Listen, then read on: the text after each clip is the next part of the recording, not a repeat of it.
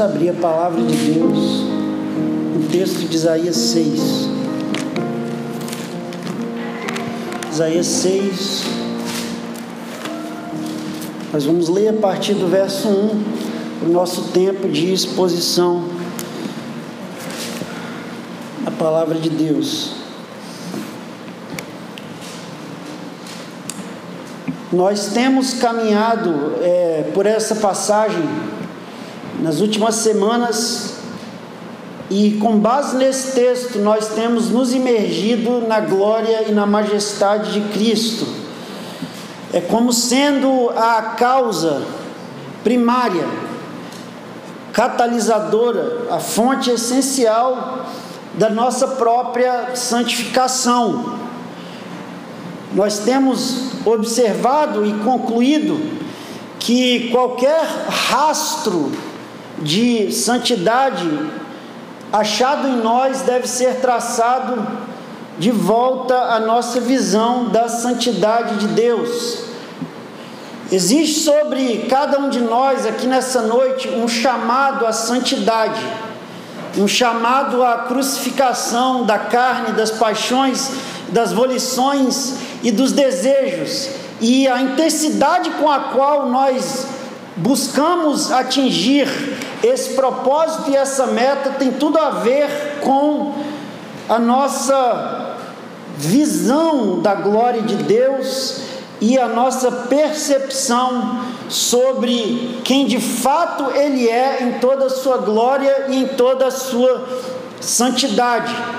Não só Deus é santo em todo o seu ser, não só ele é glorioso em toda sua majestade. Nós vimos semana passada que a santidade de Deus não pressupõe imediatamente a destruição do pecador.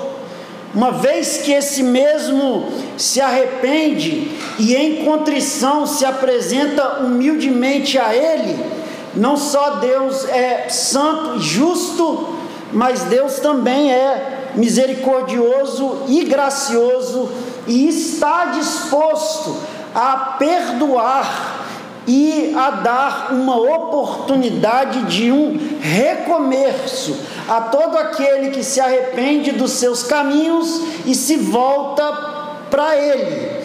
No entanto, o que nós vimos semana passada é exatamente a antítese, o oposto do que nós vamos ver essa semana, porque o caminho que trilhou Isaías quando ele decidiu que ele se humilharia diante do Senhor é o oposto que trilharia o povo de Israel.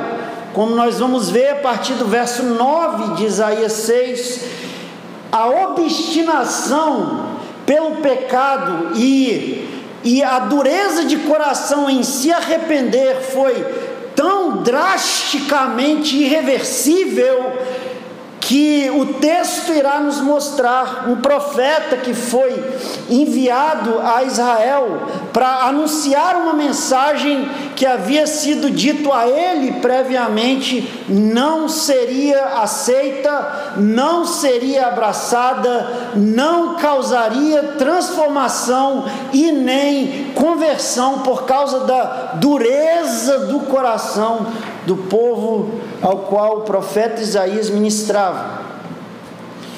Então, nós vemos que até o verso 7 desse texto, nós já lemos ele pelo menos três vezes, se eu não me engano. Existem causas, existem fatores que causam a santificação de Isaías. No entanto, a partir do verso 8, o assunto é outro. O assunto não é o que causa a santificação de Isaías, mas é o resultado dessa mesma santificação, o propósito pelo qual Isaías foi separado, consagrado, purificado, perdoado e porque ele teve a sua iniquidade espiada. Então você que está aqui hoje me escutando, deve perguntar sinceramente: nós fomos separados nós fomos purificados, nós fomos perdoados. A propósito de quê? Qual foi a motivação de Deus quando nos escolheu para sermos perdoados, purificados e separados do ponto de vista da nossa existência aqui na terra, no que resulta a nossa santificação e para que nós fomos separados por Deus. A resposta desse texto é muito simples. Nós fomos separados por Deus para sermos alistados a serviço do seu reino. Nós fomos separados por Deus para sermos alistados a serviço do seu reino. Vamos nos levantar para escutar a palavra de Deus em Isaías 6, a partir do verso 1. Isaías 6, a partir do verso 1. No ano em que morreu o rei Uzias, eu vi o Senhor assentado em um alto e sublime trono e as abas das suas vestes enchiam o templo. Serafins estavam por cima dele, cada um tinha seis asas, com duas cobriam o rosto, com duas cobriam os pés, com duas voavam. E clamavam uns aos outros, dizendo: Santo, Santo, Santo é o Senhor dos exércitos, toda a terra está cheia da sua glória. As bases do limiar se moveram à voz do que clamava e a casa se encheu de fumaça. Então disse eu: Ai de mim, estou perdido, porque eu sou um homem de lábios impuros e habito no meio de um povo de impuros lábios, e os meus olhos viram o Rei, o Senhor dos exércitos. Então um dos serafins voou para mim, trazendo na mão uma brasa viva que tirara do altar com uma tenaz. Com a brasa tocou a minha boca e disse: Eis que ela tocou os seus lábios, a sua iniquidade foi tirada e perdoado o seu pecado. Depois disso, ouvi a voz do Senhor que dizia: A quem enviarei e quem irá por nós? Eu respondi: Eis-me aqui, envia-me a mim. Eis-me aqui, envia-me a mim. Podem se assentar, igreja, em nome de Jesus.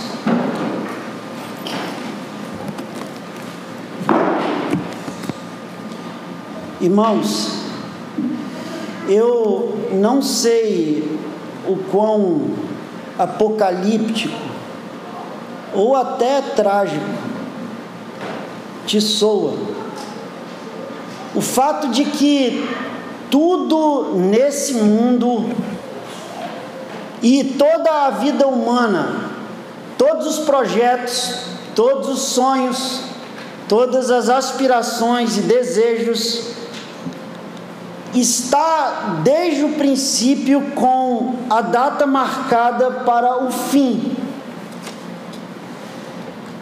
De acordo com Moisés, os nossos dias são como um breve pensamento. Os dias da nossa vida sobem a 70, a 80, e a maioria deles é canseira e enfado, porque tudo passa rapidamente e nós voamos.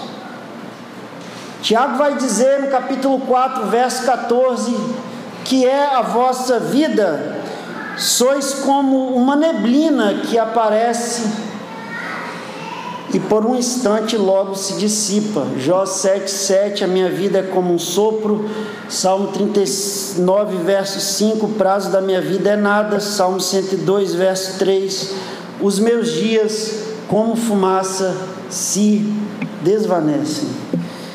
Sim, todo esse mundo, todo o orgulho, toda vaidade, todo o poder, todos os títulos, todas as posições, todas as possessões, todas as nações, todos os reinos, todos os impérios passarão.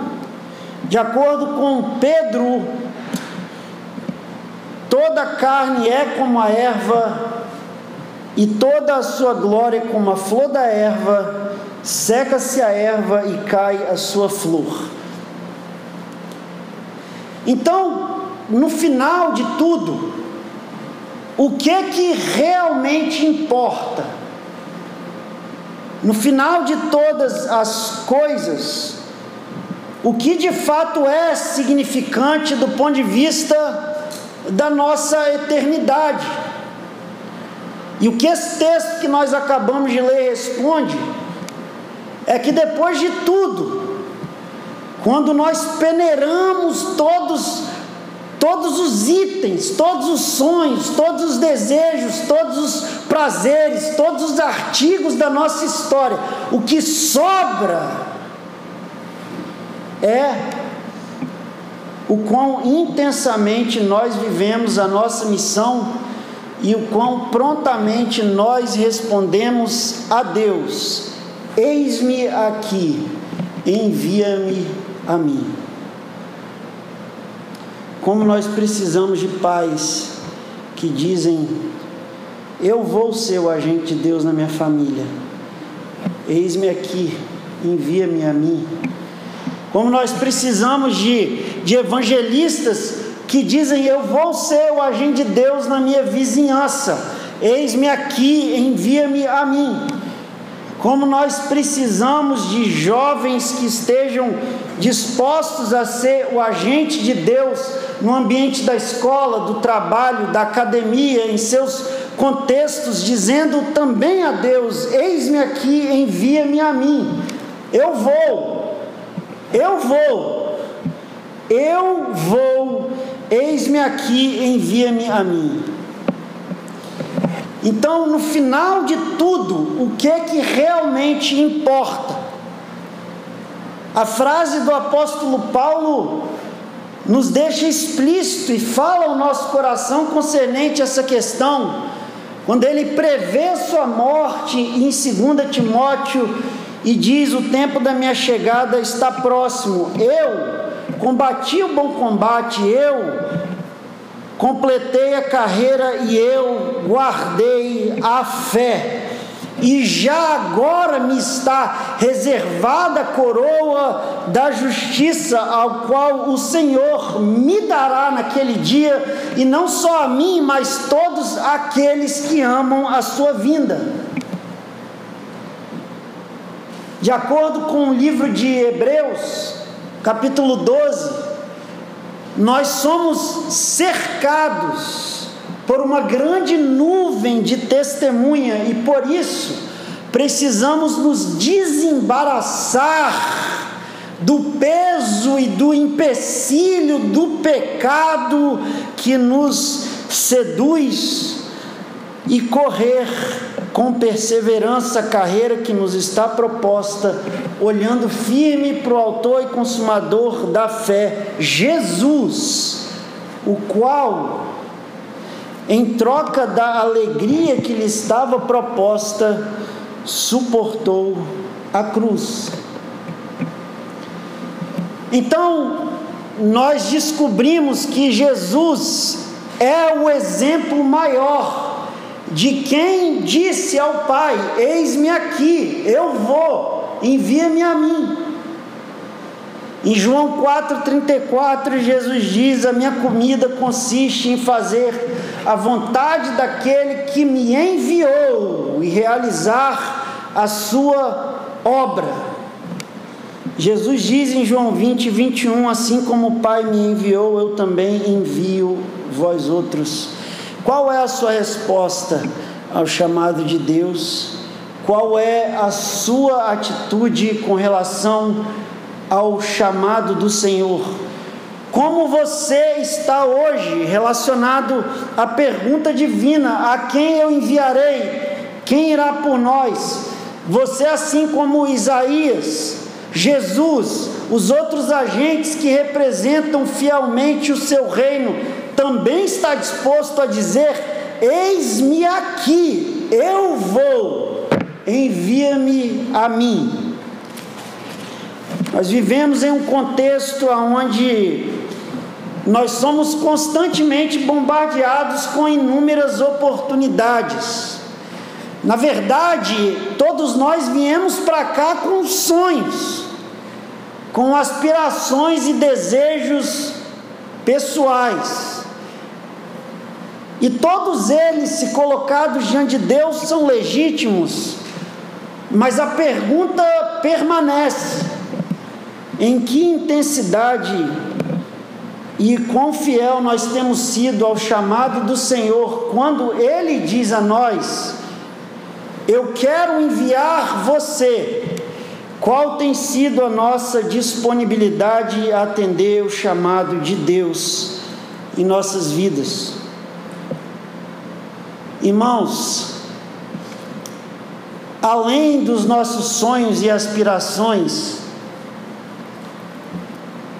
nós também passamos por muitas dificuldades, muitas dores. E às vezes a gente se encontra com a alma machucada e ferida. E às vezes a gente se encontra desgastado e cansado. E às vezes a gente se encontra dilacerado por dentro e nós pensamos com a gente mesmo: se alguém tiver que ir, que seja outro, porque força eu não tenho, poder eu não tenho, ânimo eu não tenho. Se eu for sincero com Deus, nem vontade eu tenho de ir. E a coisa mais fácil na vida cristã é se adaptar, é se moldar, é, é permitir que, que essas metas terrenas e pessoais sejam o que define toda a razão da nossa existência. Enquanto que Deus está constantemente pegando pecadores doentes, feridos, caídos, machucados, fracos, dilacerados, como eu e como você. E ele está, dando, ele está dizendo: Eu dou a vocês uma oportunidade de viver por um propósito maior. A serviço de um reino sempre eterno à luz de uma vontade soberana e a serviço de um Deus que nunca vai te abandonar no meio da batalha e no meio da obra. Eu fui na casa de um irmão recentemente e ele estava me mostrando a sua oficina de carpintaria dentro da sua garagem. E quando eu bati o olho, eu, eu vi vários pedaços de madeira aleatório. E eu não tinha a mínima capacidade de projetar um propósito para aquele acúmulo de madeiras desassociadas. E eu virei para ele e disse assim: meu irmão, Engraçado que é isso que Deus faz com a gente. Olha para para o lixo, para a bagunça, para a sujeira, para o pecado, para a impureza e diz: Eu vou fazer alguma coisa de você. Eu vou transformar, eu vou eu vou dar propósito, eu vou moldar, eu vou criar algo a partir desse lixo existencial, que é o seu coração, que é o meu coração. Então Deus chama, Deus convoca, Deus intima. Quem é que eu vou enviar e quem vai por mim?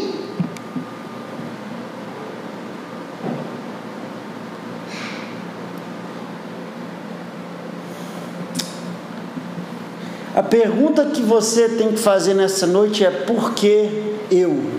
Essa é a pergunta. Por que nós?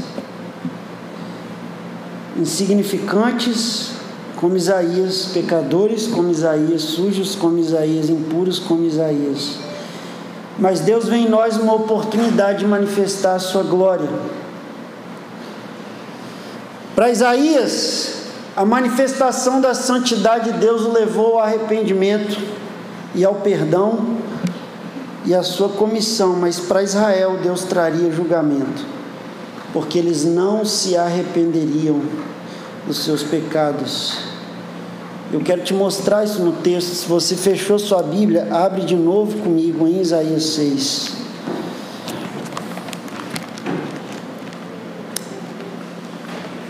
Isaías 6, a partir do verso 9.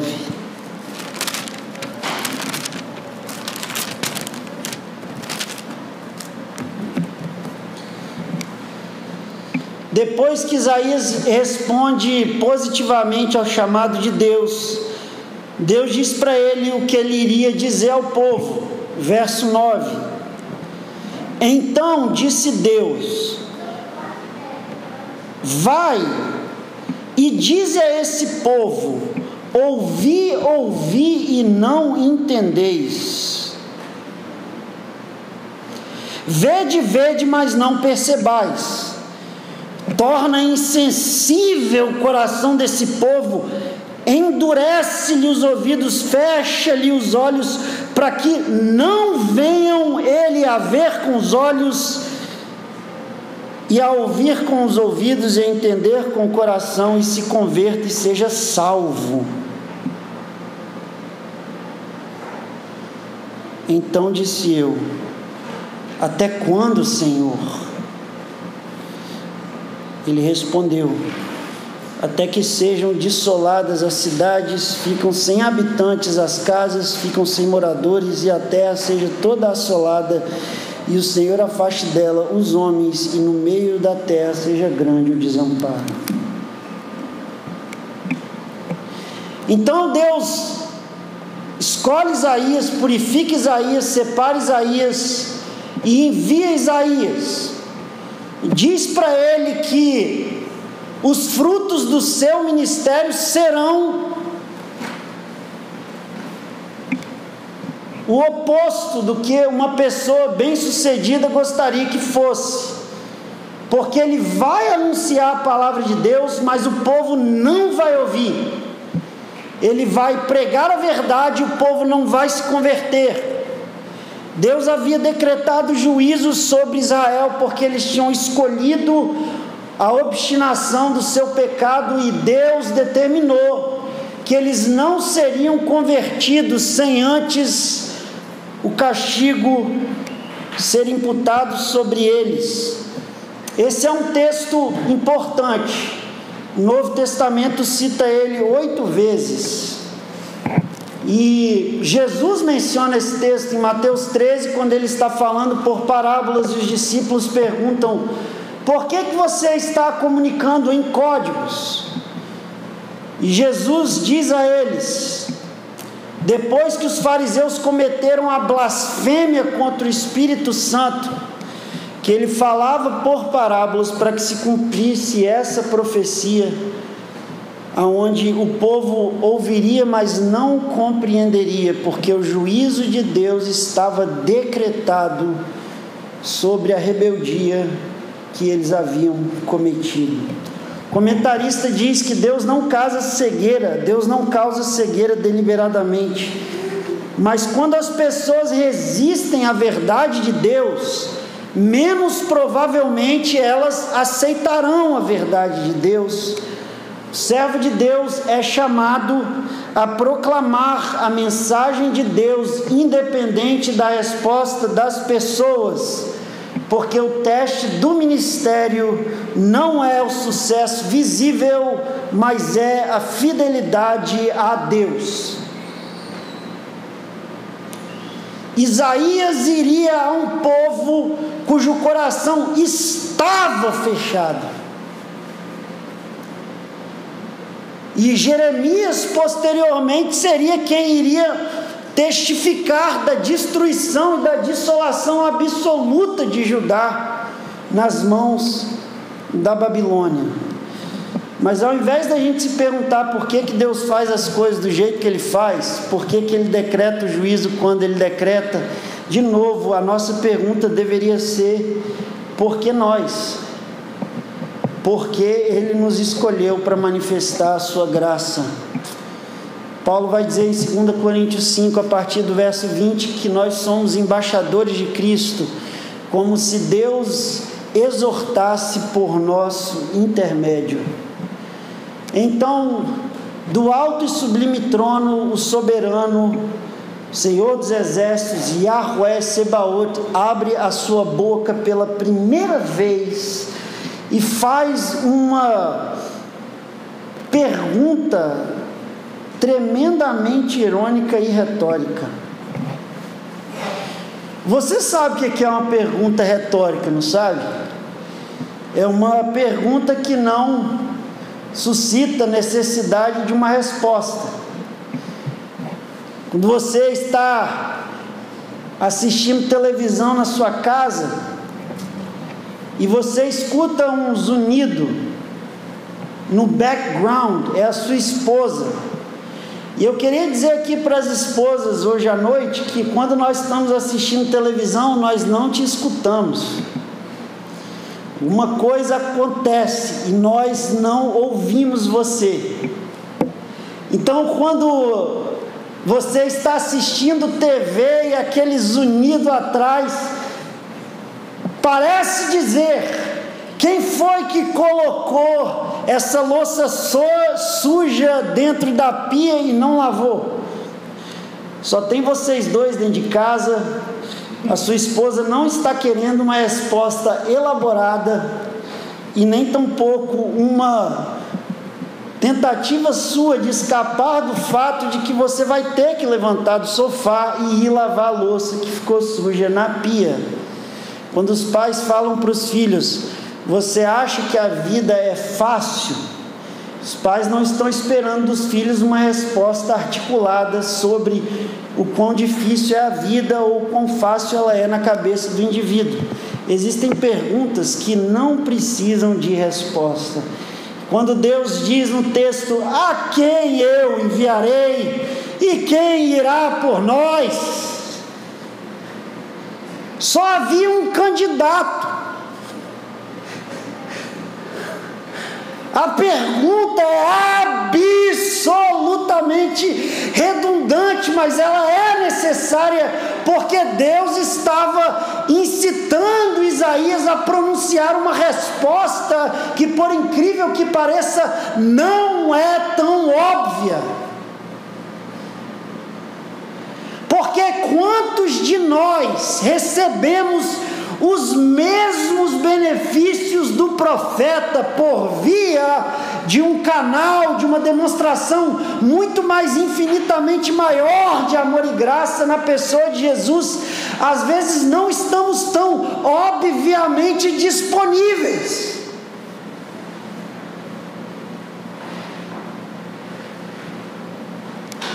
Então Deus tem que perguntar: quem será que eu vou enviar? Quem? Hã? Quem vai se candidatar? Isaías prontamente responde: Eis-me aqui, envia-me a mim. Essa não é uma resposta comum no que diz respeito ao time dos profetas. Quando Deus chamou Jeremias, ele disse: Eu sou muito novo e falo como uma criança, manda outro. Quando Deus chamou Moisés, ele tentou negociar cláusulas do seu chamado antes de ir. E convencer Deus a todo custo que melhor seria que ele enviasse outro. Mesmo aconteceu com Jonas, e o mesmo aconteceu com o nosso amigo Gideão. Mas Isaías não. Quando Deus abriu a sua boca santa e disse: Quem é que eu vou enviar? Isaías levantou a mão e disse: Eu vou, eis-me aqui, envia-me a mim. Eu imagino que isso seja porque ele tinha acabado de ser alvo de tamanha graça vindo da parte de Deus, ele não poderia dar outra resposta. Ele viu o Deus Santo e ele sabia que o certo seria que ele fosse fulminado. E muito pelo contrário, ele foi perdoado. Ele só poderia dizer: se alguém tem que ir, eu vou. E ele não sabia qual era a natureza da sua missão, ele não sabia para onde ele ia, ele não sabia o que lhe custaria e ele não sabia o que ele falaria. Ele disse: Eu vou antes de saber o que aconteceria com ele.